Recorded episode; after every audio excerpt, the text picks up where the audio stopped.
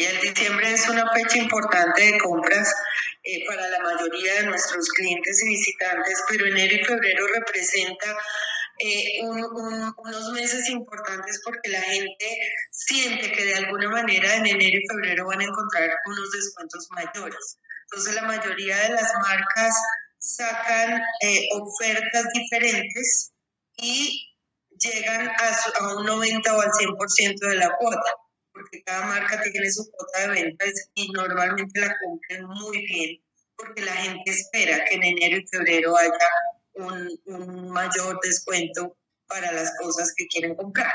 En estos meses por ser los dos meses de inicio de año y que las marcas esperan activar sus ventas, vamos a tener como unas promociones especiales. Va a haber un outlet de Outlet Factory en una carpa de descuentos que vamos a tener al interior del centro comercial,